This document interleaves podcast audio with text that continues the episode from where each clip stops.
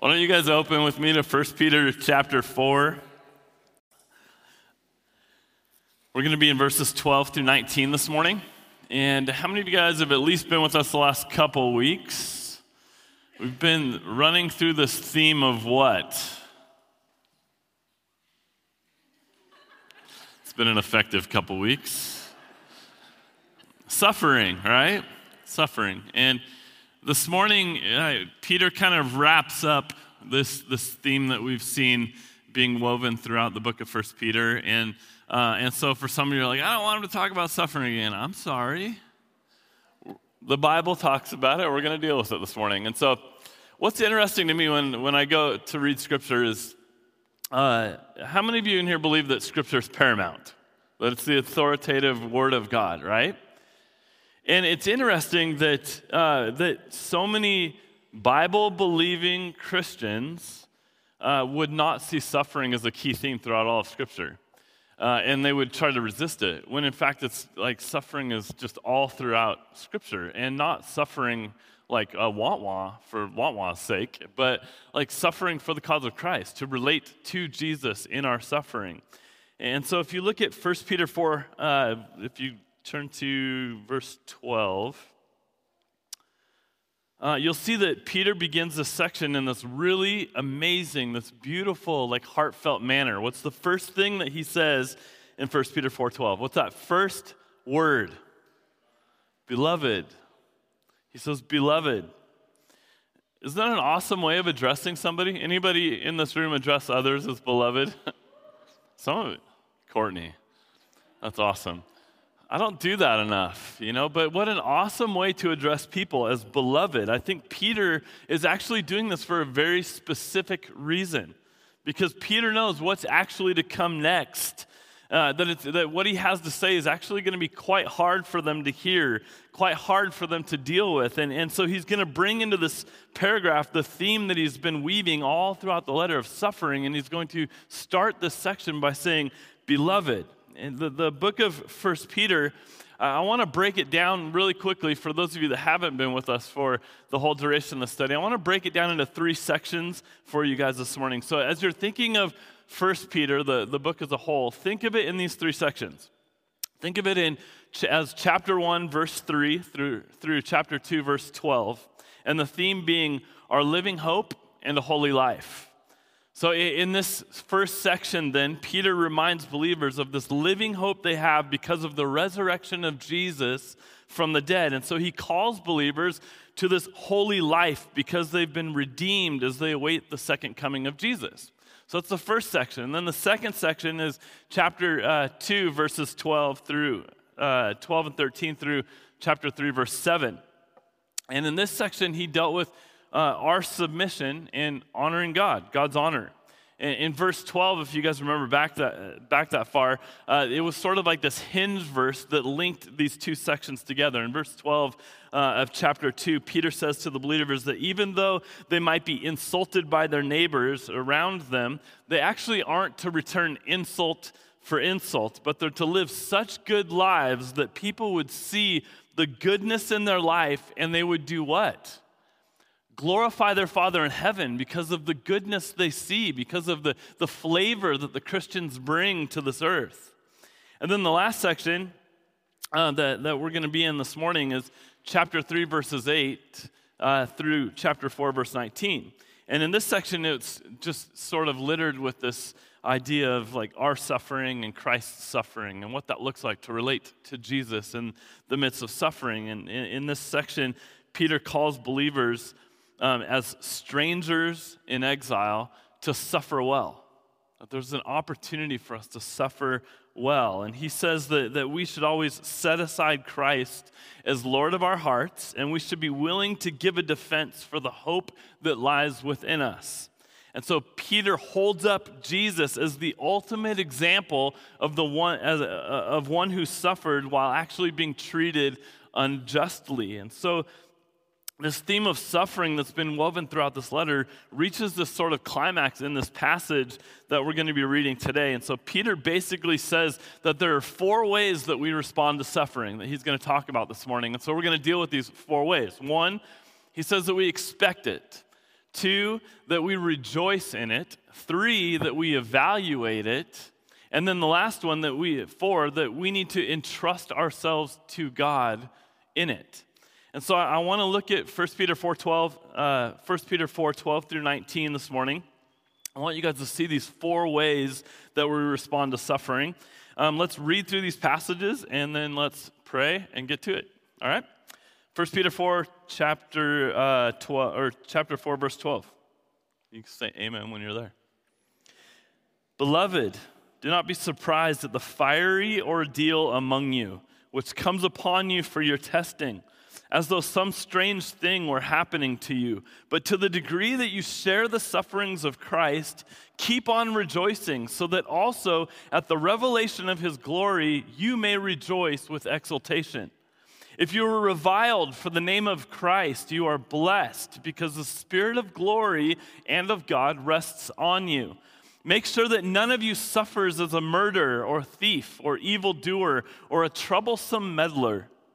But if anyone suffers as a Christian, he is not to be ashamed, but is to glorify God in this name. For it is time for judgment to begin with the household of God. And if it begins with us first, what will be the outcome for those who do not obey the gospel of God? And if it is with difficulty that the righteous is saved, what will become of the godless man and the sinner? Verse 19. Therefore, those also who suffer according to the will of God shall entrust their souls to a faithful Creator in doing what's right. Will you guys pray with me? Jesus, we, uh, we present this time to you this morning. Uh, I think this is holy ground, Lord, where we get to open up your word and learn from it. I pray that you'd season this time, Lord, with your grace. I pray that, God, you would edify your church and build her up uh, through your word. Lord, I pray that your spirit would be actively involved this morning. Would you move? Would you flush through this place and move in the lives, the hearts, and the minds of the people in this room? I pray, God, that in all things we talk about this morning, that you would be made paramount, Lord, that we would place you front and center on this stage. Jesus, this is about you, this is for you. And I pray, God, that we would see in our own lives how it is that we have this tremendous opportunity to relate to your sufferings in our own lives, Lord, to see what it is you took on for us, God. But we get this awesome opportunity to be refined and purified and made more and more into your image and likeness. And so I pray this morning, God, that if there's any in this room that just sort of want to resist this idea of suffering and they've felt it, they've been through it enough in their life, and this morning they're just kind of tuning it out, I'm praying that this morning you'd open up their hearts to hear from you, Jesus. This has to be a work from you. And your, your promise is that your word will go forth and it will accomplish the work that you intended for it to do, that it will not return void. And so I pray that it would do that and accomplish that this morning in your name, Jesus. Amen. Awesome. Verse 12 Beloved, do not be surprised at the fiery ordeal among you which comes upon you for your testing, as though some strange thing were happening to you. Um, as I was studying uh, this passage, um, you, you read all these different commentators as you're preparing, and, and uh, I, I saw that these commentators that I was reading were all a bit divided on what Peter actually means here when he talks about this fiery ordeal that he refers to. So, again, in this first verse here in verse 12, I want to talk about this idea that we're to expect suffering. Um, four ways that we respond to suffering. The first one is that we expect it. And so, what does Peter mean when he talks about this fiery ordeal? Some of the commentators that I was reading from believed that uh, it's this general reference to a difficulty that a Christian might experience, that, um, that, that it's a difficulty that was quite intense, that this is why it's referred to as fiery. It was something painful. Other commentators that you read from would see the fiery trial as something very specific that Peter's uh, readers are actually going to face or were facing. That there was something specific that Peter was actually intending to prepare them for. So, to give you a little bit of historical context to what's going on, exactly when Peter is, is writing this to uh, the, the readers, for nine days in the summer of AD 64, there was this huge fire that raged in Rome. And, and, the flames from this fire were said to have consumed all uh, of the wooden buildings. Like it destroyed the city. Anything that could be burned up was burned up. And it was actually the, the desire of the Roman emperor at the time, Nero, to rebuild Rome. He, he wanted to see it become a different city. He had a different kind of agenda and vision for the city. And so for him to see the place burned down was actually beneficial because he could rebuild it as he saw fit. And so, as this fire blazed, it's said that Nero sat up in his tower and he literally watched the, the, the city be destroyed. And the Roman troops were actually preventing people from extinguishing these fires. And the Roman troops were actually contributing to starting new fires. And so um, many said that, that Nero actually started all of these fires himself because he had an agenda. He wanted the city burned down so that he could rebuild his own vision. And, this catastrophe that took place in Rome at the time, like totally demoralized the Romans because they lost all of their earthly goods. And it's interesting that Rome was sort of the pride of the, the, the, the, emperor, the pride of the empire. And now Rome itself was in ruins. It was destroyed through this fire. So, talk about having pride in their city and thinking they were the best. And then your whole city is destroyed by these fires. So, what was it that Nero did? We talked about this a few weeks ago. Uh, with, with all of his citizens in Rome up in arms about what had happened, Nero actually made the Christian community the scapegoat for the fire. He blamed it all on the, the, the Christians. So, talk about smart, right? The, the Christians were already hated in the empire. Nobody liked them. They were being persecuted for what they believed.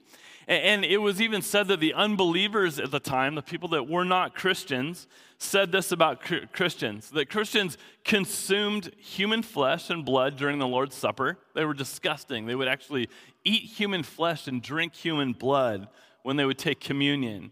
Uh, or that when Christians greeted one another with a holy kiss, it was said that um, they were actually kissing each other with unbridled passion, that there was more to it than that. And these are the rumors that were going about, around about the Christians, the believers. They, they, the, the, the, uh, the unbelievers also believed that Christians were atheists because they didn't worship the gods of Rome. There was only one way to them. And so the Christians were already hated, they're already reviled. Like, what a smart tactic for Nero to say, man, if I just use the Christians as a scapegoat, like they're the ones that started this fire, they're the ones that destroyed it, but then I get to build the city that I've always wanted to build. So Nero took advantage of these falsities that were being spread uh, about the believers, and he pinned them as the ones that started the fire. So then what does Nero go on to do? He starts persecuting the Christians, like brutally persecuting them, executing them. And he uses this lie that, that they had started the fire um, and basically gives himself permission to rebuild Rome. Like that's that's what he desired to do. For so then so for the next 200 years understand that the Roman Empire, in the Roman Empire, to be a Christian for 200 years after this meant that you would suffer and that you would be persecuted. They went through it. It meant that you would go through a fiery ordeal or a trial in your life. It would happen for 200 years. So, Peter actually wanted to prepare his readers and the coming generations of believers for suffering, for these fiery trials that would come upon them. And so he says to them, Don't be surprised when this happens. Like, this was a command that Peter's giving. Why would he say this? Why would he say, Don't be surprised? Because I, I think that Peter knew that when we face suffering, when we face persecution in our life, our natural response in the human heart is to be what? Shocked. what? I have to go through this? Like, we begin to think that, that something strange is happening to us. Like, why is this happening to me? Why am I going through this? There's an author named Paul Tripp that said this. He said, If I could design my normal week, a week that, that I would like to repeat again and again, it would have no suffering. In fact, it would have no difficulty of any kind. Nothing would get in my way. My ideas would rule the day. Everyone would applaud my presence. I would have a body that's completely healthy, a stomach that's always full, and a mind that is always entertained. And as Christians, this is what we expect oftentimes life to be like. We tend to approach life with the expectation that it should be hassle free and suffering free. How many of you guys see businesses pitch this all the time? Hassle free buying experience. There's something in our culture about eliminating any anything that could be uh, uh, where we could experience heartache or we could experience suffering. We want to make things as palpable and easy as possible. And so we tend to approach life with the expectation that it should be hassle free. We should not have to deal with this stuff. And, and so living in the 21st century, we, uh, we find it difficult more than any other people of any other time because of technology and, and consumption and and the promise of this hassle free and this difficult free life, we, we, we find it more difficult now than ever before um, to actually comprehend and deal with suffering. If you, if you don't have that kind of life, our society actually says that something's wrong with you.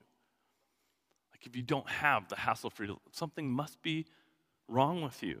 And so Peter knows that to suffer well, you actually need to have the right expectation and not be surprised and expect suffering. And there's really three reasons why Christians should expect suffering. One, that, that Christians are not sucked into the delusion that this world is a perfect place. We, of all people, should not believe that. Christians know that we actually live in a, a broken and fallen world, and therefore everyone will suffer. No one's immune from suffering. Everyone is going to experience it. The second thing is that Christians understand that they're strangers and exiles in this land, that this is not your home, that the world will hate you. Remember that Jesus said in John 15 20, He said, Remember the word that I said to you. A slave is not greater than his master. If they persecuted me, they'll persecute you. If they kept my word, they will keep yours also we're strangers in this world. And Peter reiterates the, this idea that if the world hated Christ, we shouldn't think it strange that we're going to be disliked as well. The third thing, in verse 12, Peter says, Do not be surprised by the fiery ordeal which come upon, comes upon you for your testing. So Peter uses both these words, fiery and test, back in chapter 1 uh, verses 6 and 7, he said this. He said, In this you greatly rejoice, even though now for a little while, if necessary, you've been distressed by various trials. He said, So that the proof of your faith, being more precious than gold which is perishable, even though tested by fire, may be found to result in praise and glory and honor at the revelation of Jesus. Third thing is Christians know that God has a bigger agenda for our lives than just our temporal happiness. We of all people should know this. Like, Jesus loves us that much that he doesn't want us to be temporarily happy. He wants us to be satisfied only with his eternal glory. And that's what Peter's trying to reiterate. He doesn't want your satisfaction being found in anything else, he wants it to be found in him. But one of the tools that God uses to do this is suffering it's even persecution. Like he's this really good God. He doesn't cause suffering, he doesn't cause persecution, but he allows believers to suffer in order to build, build steel into our convictions and to refine our faith, to make us stronger, to purify us, to, to prepare us for what's ahead. So don't be surprised, church. Expect suffering. Anybody in here in school right now? junior high, high school, college, a handful of you. Not anybody ever been to school in this room? Most of you. I'm not trying to single anybody else out that hasn't. It's all good. But think about when you got exams when you were in school. It's not like the teacher just dropped an exam on your test and said, surprise, you know, test today. Like, that just doesn't happen very often. It's not like you're surprised when you get tested. Like, what? Like, what in the world is this? Like, I, I didn't expect to get tested today. Like, that doesn't make sense. Why would you do this? When you're in school, you actually expect some sort of exam. You expect some sort of test. So we shouldn't be surprised, should we? When some sort of test comes in your life, when God teaches us something in His Word that He will actually set up situations, that He will actually set up circumstances in our lives to test our faith and refine our faith. Like we should expect suffering, we should expect tests to come. So, my first point was that we should expect suffering. And the second thing we need to do when we suffer is that we need to rejoice in ourselves. So, we expect it. And then Peter goes on to talk about us rejoicing in it. Look at verse 13. He says, But to the degree that you share the sufferings of Christ, keep on rejoicing, so that also at the revelation of his glory you may rejoice with exultation. What the heck does Peter mean when he says we should rejoice when we share in the sufferings of Christ? What does he mean to share in the sufferings of Jesus? What does that look like? To, to share in, in the suffering of Christ does not mean that our suffering adds anything to the redemptive work of Jesus. That's not it. Like Peter said in, in, in chapter 3, verse 18, he said that Christ suffered once for sins. Once, right? The righteous for the unrighteous to do what? To bring us to God. So our, our suffering doesn't add anything to our salvation. It's not, you're not earning anything through it. Jesus paid that price once and for all. Our salvation was completely paid for by the sufferings that Jesus accomplished for us once and for all. But what Peter does mean is that suffering, the suffering that we experience when we stand up and we announce, we profess our allegiance to Jesus and we face suffering, that, that we actually count it a privilege to face whatever we have to as a result of telling the world what we belong to, who we belong to that we're willing to stand up and profess Christ regardless of what may come against us. Peter goes on to say in verse 14 if you're reviled for the name of Christ, you're blessed. You're blessed because the Spirit of glory and of God rests on you. The, the way that this is written kind of suggests that this will be the case. Peter says, if you're reviled for the name of Jesus, you're blessed. Count it a blessing. Well, why, why is that? Because he says the Spirit of glory and of God rests on you. I, I think when you stand up to profess the name of Jesus and you suffer uh, insults because of your allegiance, I think his Holy Spirit rests upon us in the midst of that. You, you sense God's presence in a very unique way. Have you ever read stories about martyrs and what they experienced in, even in their death? That there was sort of the supernatural thing that was happening. Like God was actually preparing them for what it was that was taking place, but they were actually rejoicing in it. Like that is not a flesh a, fleshly response to suffering. That is the spirit of the living God in you preparing you for whatever it is you may suffer because you stand up and profess the name of Jesus. You announce your allegiance to him.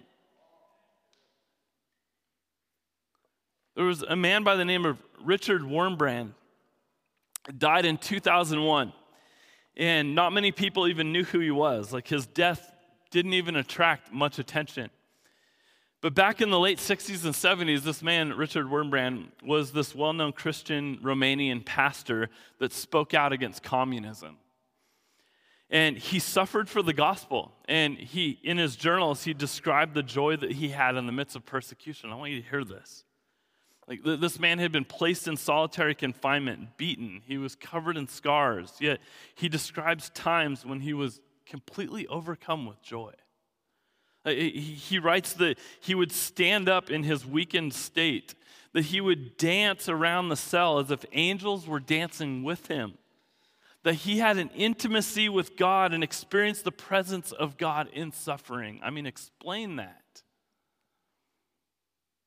Like there was something sweet about what he was experiencing, that, that the, the Holy Spirit was on him, moving through him, giving him the ability in the midst of this fiery ordeal that he's in the midst of, granting him joy, the ability to rejoice, to worship, to dance, even in his weakened state, to worship the living God in the midst of his suffering. How amazing is that?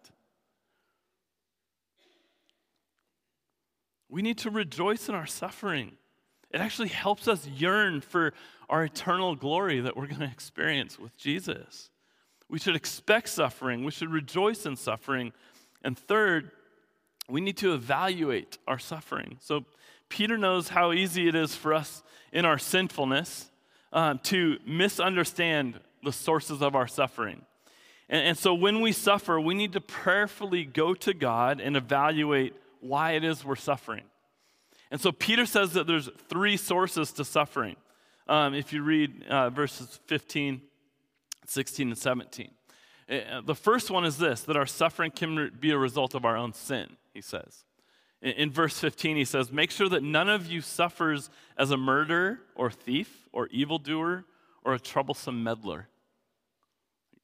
Peter actually knew how easy it was for people to rationalize their suffering, right?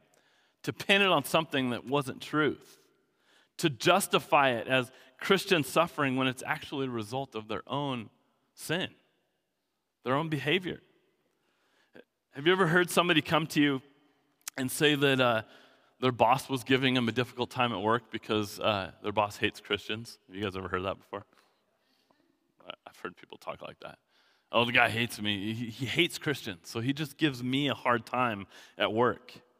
And then after you talk to them for a little while, you realize, you realize that they actually weren't suffering for Christ. They're just lazy. like, they just actually weren't doing their job. Like, oh, he hates Christians. No, he actually just doesn't like the fact that you call yourself a Christian and you don't work hard. But we like to rationalize our suffering. Like even our simple behavior, oh, it's, oh, it's the enemy. You know, it's just, I, am facing persecution and this is suffering. But sometimes that's not a result of your, you pronouncing your allegiance to Jesus, you preaching the gospel. Sometimes it's just because you're making stupid decisions in your life and you're suffering the consequences for the decisions that you're making. So suffering can be a result of your own sin. And honestly, if that's the case, I want to challenge you this morning to take responsibility for your sin, to confess it to Jesus, and to come back to God. It's that easy. Take it, confess it, and come back to Jesus. The second thing is that our suffering can come as a result of our identification with Jesus. So our suffering can be a result of our own sin, but verse 16, our suffering can come as a result of our identification with Jesus. He says this But if anyone suffers as a Christian, He's not to be ashamed, but is to glorify God in His name, in this name. Uh, it's interesting. I don't know if you guys knew this, but the term Christian really isn't even used very often in the Bible. You don't see it very often. So the fact that it's used here, it's like one of a few places that it's actually used. And the early Christians didn't even refer to themselves, didn't even identify themselves as Christians. They actually called themselves what? Anybody know? Followers of the way, right? because Jesus said he was the way, the truth, and the life. And so believers were known as followers of the way, they weren't known as Christians. Uh, and, and, so this term Christian was actually a, more of a derogatory term because of the way that Jesus was crucified. Like people actually looked down on those that would call themselves Christians because uh, they, they should be ashamed to affiliate themselves with Jesus at all because of the way he was crucified, because of his death. I mean, he, he was just kind of, he was made to look ridiculous in the world's eyes. And um, so the people that professed to follow him were considered ridiculous as well. And Peter was saying in this passage, don't be ashamed.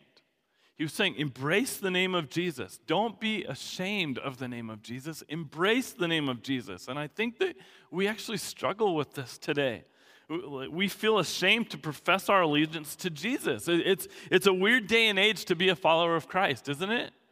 It's odd. Like when, when I get on an airplane, there's part of me that goes through a little anxiety because I realize that if I'm going to sit next to me, what question are they going to ask me? What do you do for a living? If you want the best response to cut all communication with people anywhere in life, just call yourself a pastor. Like people will just not talk to you. You know, it's like the immediate showstopper. What do you do for a living? I'm a pastor. Oh, have a good flight. Like, okay. But it's this weird day and age we live in. Uh, and so we actually, because we know what the world thinks of Christians, we actually tend to kind of hide and, and skirt being able to give a, a, a, defense for what it is we actually believe and who it is that we stand for. But Peter's encouragement is to not be ashamed of Christ. Don't be ashamed of him. If anyone suffers as a Christian, he's not to be ashamed, but is to glorify God, like even more, to worship him, to give him glory. We need to embrace this name Christian. And then there's this third source of suffering that Peter talks about in verse 17 that we can suffer because God is actually disciplining us and purifying us. And this is a really hard passage. At, at, first glance, you read this passage in 17, and it sounds kind of like, wow, what judgment can come upon the household of God? Like, explain this one to me. It says, For it is time for judgment to begin with the household of God. And if it begins with us first, what will be the outcome for those who do not obey the gospel of God? And so Peter's sort of using this argument from lesser to greater. He's saying that if judgment begins with the household of God, with believers, then what will it be like for those who don't believe?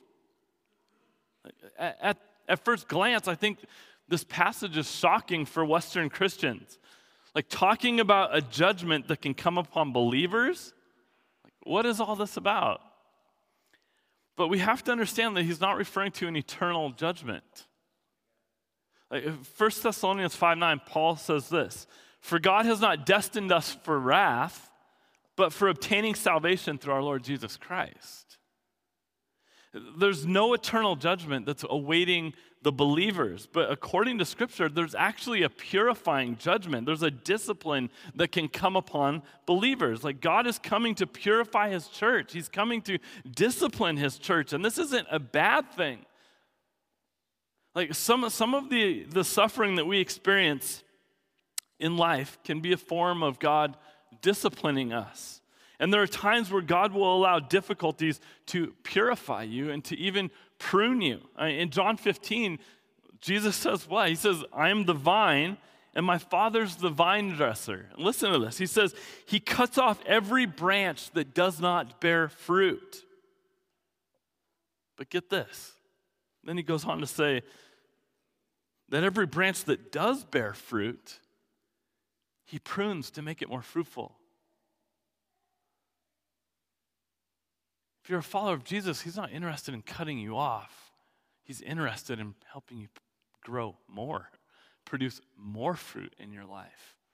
Like, as a father, I discipline my kids not because I hate them, because I want them out of the house. I discipline them because I want them to see to become these little missionaries, these little men of God. I want to see them love their wives well. I want to see them love their friends well. I want to see them love the world well and be proponents of the gospel of Jesus. Like, that is what I care about. And so when we discipline, we actually discipline our children to push them in a certain direction in their life so that they can make good choices. When God disciplines us, this judgment that's talking, he's talking about coming upon the household of God, this purifying work, this discipline that comes even through suffering. Understand that it's not to cut your legs out from underneath you, it's actually to make you stronger. It's actually to give you a better perspective of the world around you. It's actually to give you the eyes and the mind and the heart of Jesus.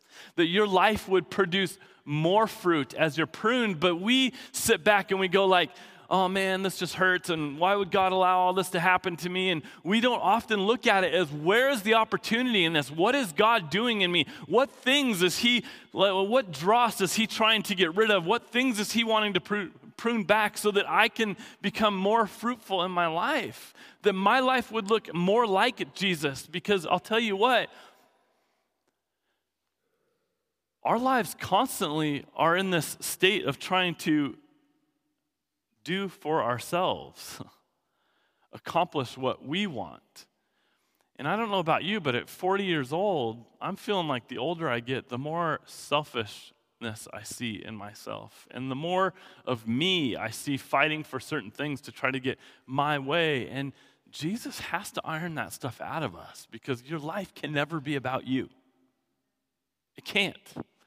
Your life can never be about safety and comfort. Your life can never be about meeting your agenda and making your dreams happen. Your life is about Christ, what He wants to accomplish through you, what He wants to do in you, through you, to make you the man and the woman that He's called you to be, that your life would bear fruit, that you would be the flavor on this earth of Jesus to the rest of this world, that they would see Christ in you, that the way you suffer and the way you experience hardship in your life is different than the way the rest of the world suffers and experiences hardship in their life. That as you suffer and you experience hardship, you're becoming more like Jesus. You're looking more like Him, and the world is going, What in the world is going on in you? I'm allowing the Lord to prune me, to cut me back, to provide more opportunity for growth so I can look more like Him because I have a tendency to want to look more and more like Chris. And so Peter says, judgment starts with the household of God. And the fourth way that we respond to suffering is in these last two verses. That we need to entrust ourselves to God. He says this in verses 18 and 19. And if it is with difficulty that the righteous is saved, what will become of the godless man and the sinner? Therefore, those also who suffer according to the will of God shall entrust their souls to a faithful Creator in doing what is right. Can I just make a caveat real quick? To ask the worship team to come up here, but brief caveat.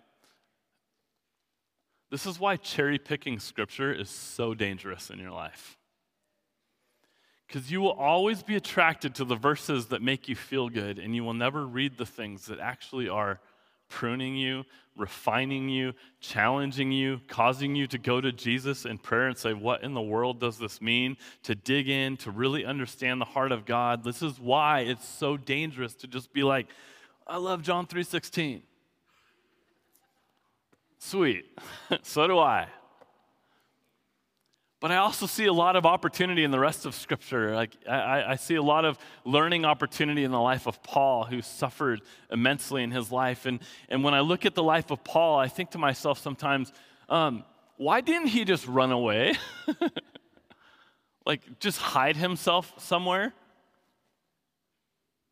And at the end of the day, the reason Paul never did that is because Paul knew what? That there was a time when God literally knocked him on his tail and got a hold of his life and gave him a call, like reset his identity, gave him a new purpose in Jesus. He saw Christ face to face and he gave him a new direction. And so, for Paul, in the midst of times in his life where he was beaten and he was spit on and he was shipwrecked and persecuted and gone through all kinds of turmoil for the sake of Jesus, I often think about the fact that the only thing that he backed up on in those times was the fact that he knew what God had done in him and what God had called him to.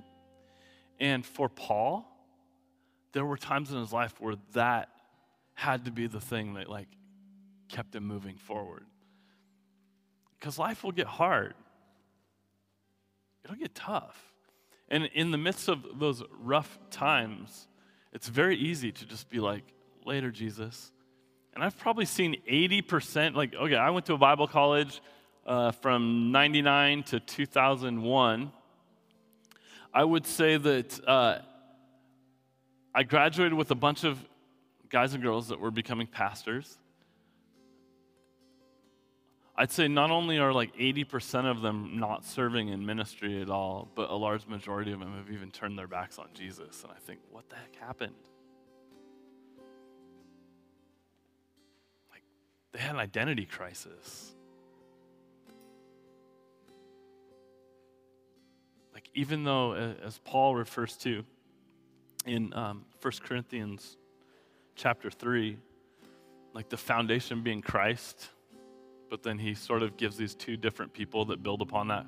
Some build upon that foundation with wood, uh, hay and what, stubble. Yeah, wood, hay, and stubble. Um, and then some build upon that foundation with things that'll last eternally. And I think to myself, I've seen that over my lifetime. This isn't a matter of like, will you go to heaven or hell? It's a matter of, um, okay, so you've professed to know Jesus. Why would you build on that foundation with stuff that's going to burn? Why? Like, why? It just doesn't make sense. I, I was running with Tavis yesterday, and we were, we were having this conversation about this that passage in 1 Corinthians 3. And, and um, the, the, the word picture I got was sort of like when my parents gave me a car early on in life, they, they entrusted me with this gift, this car. And they sort of said, um, you, you drive it. Well, in the first two years that I had that car, I had five speeding tickets and three accidents. My kids will never have their licenses at 14. Sorry, Judah.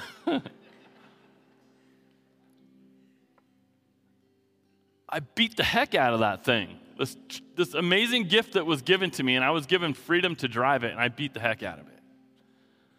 As you get older, don't you, you start to take care of your things, right? Because you realize that as you get older, these things aren't as replaceable as I once thought they were. And I don't want to have to keep buying them over and over again. So I'm actually going to take good care of the possessions that I have, the, the resources that God's given me. I want to steward these things well. And then we start to teach our kids that, right? That, oh, you can't just replace these things. You need to take care of the, the, the few gifts that you have so that they last longer. You need to be a good steward of these things. And yet, I look at Christians' lives and I think, if you're going to look in your, at your life in the same light, God has entrusted you with this amazing gift. If you've called upon the name of Jesus, awesome. The foundation has been laid. But even though the foundation's laid and you've got this eternal security, you still have choices on a daily basis to make in how you live this life and spend it well. You will either build on that foundation with a bunch of stuff that one day is going to burn, or you will invest your life into the things that matter, to eternal things. You will build properly on a foundation um, that is priceless with things that actually matter.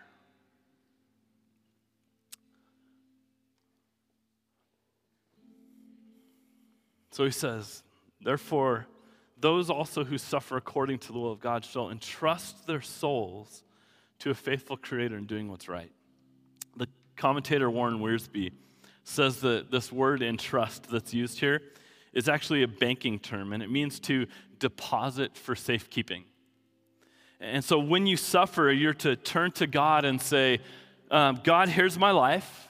I, I hand it to you, I give it to you for safekeeping. It's yours. And with all the financial institutions that exist today, um, whether you know this or not, they're backed by the government, right? And the, the, uh, the reason that these financial institutes, these banks and whatnot, are all backed by the government is because during the Depression, everything got out of control and people went to these financial institutions and started taking all their money out, and there just wasn't enough money left in these banks for them to get everything out that they said they had in there. And so today, all these financial institutions are actually backed by the government. So, in the event that a depression happens again, people won't just go to the banks and start withdrawing their money because they'll actually think that it's safe because it's backed by the government. okay.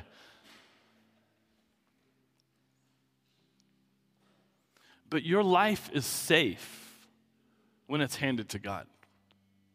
It's safe when you entrust it to Him. The, the God who made all things is the one that you're giving your life to. It, it says that He is a faithful creator, that you are actually following the example of Jesus. Like, I, I want you guys to underline this or write this down. Like, the key verse for all of First Peter, I would say, is First Peter chapter 2, verses 21 and 22. It says this For you have been called for this purpose since Christ also suffered for you, leaving you as an leaving you an example for you to follow in his steps, who committed, who committed no sin, nor was any deceit found in his mouth. Like, if you want to understand 1 Peter, underline these verses. Jesus actually entrusted his life to God, and in turn, that is what he is calling us to do. Present our life to him for safekeeping.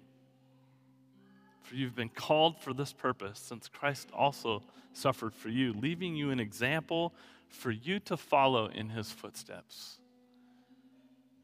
As much as I hate the WWJD bracelets, there, there's a lot of substance and weight in that phrase.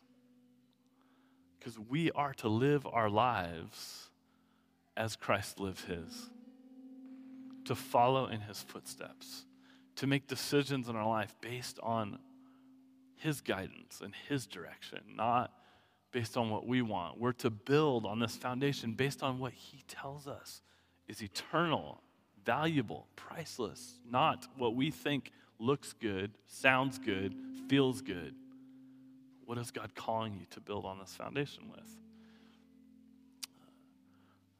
We're going to spend a couple more minutes worshiping, and I would just challenge you guys during this time. I'll come up and pray at the end. But um, I think there's some of you in this room that have really struggled with entrusting your life to the Lord. Because to entrust your life in Him means to lose control of it yourself.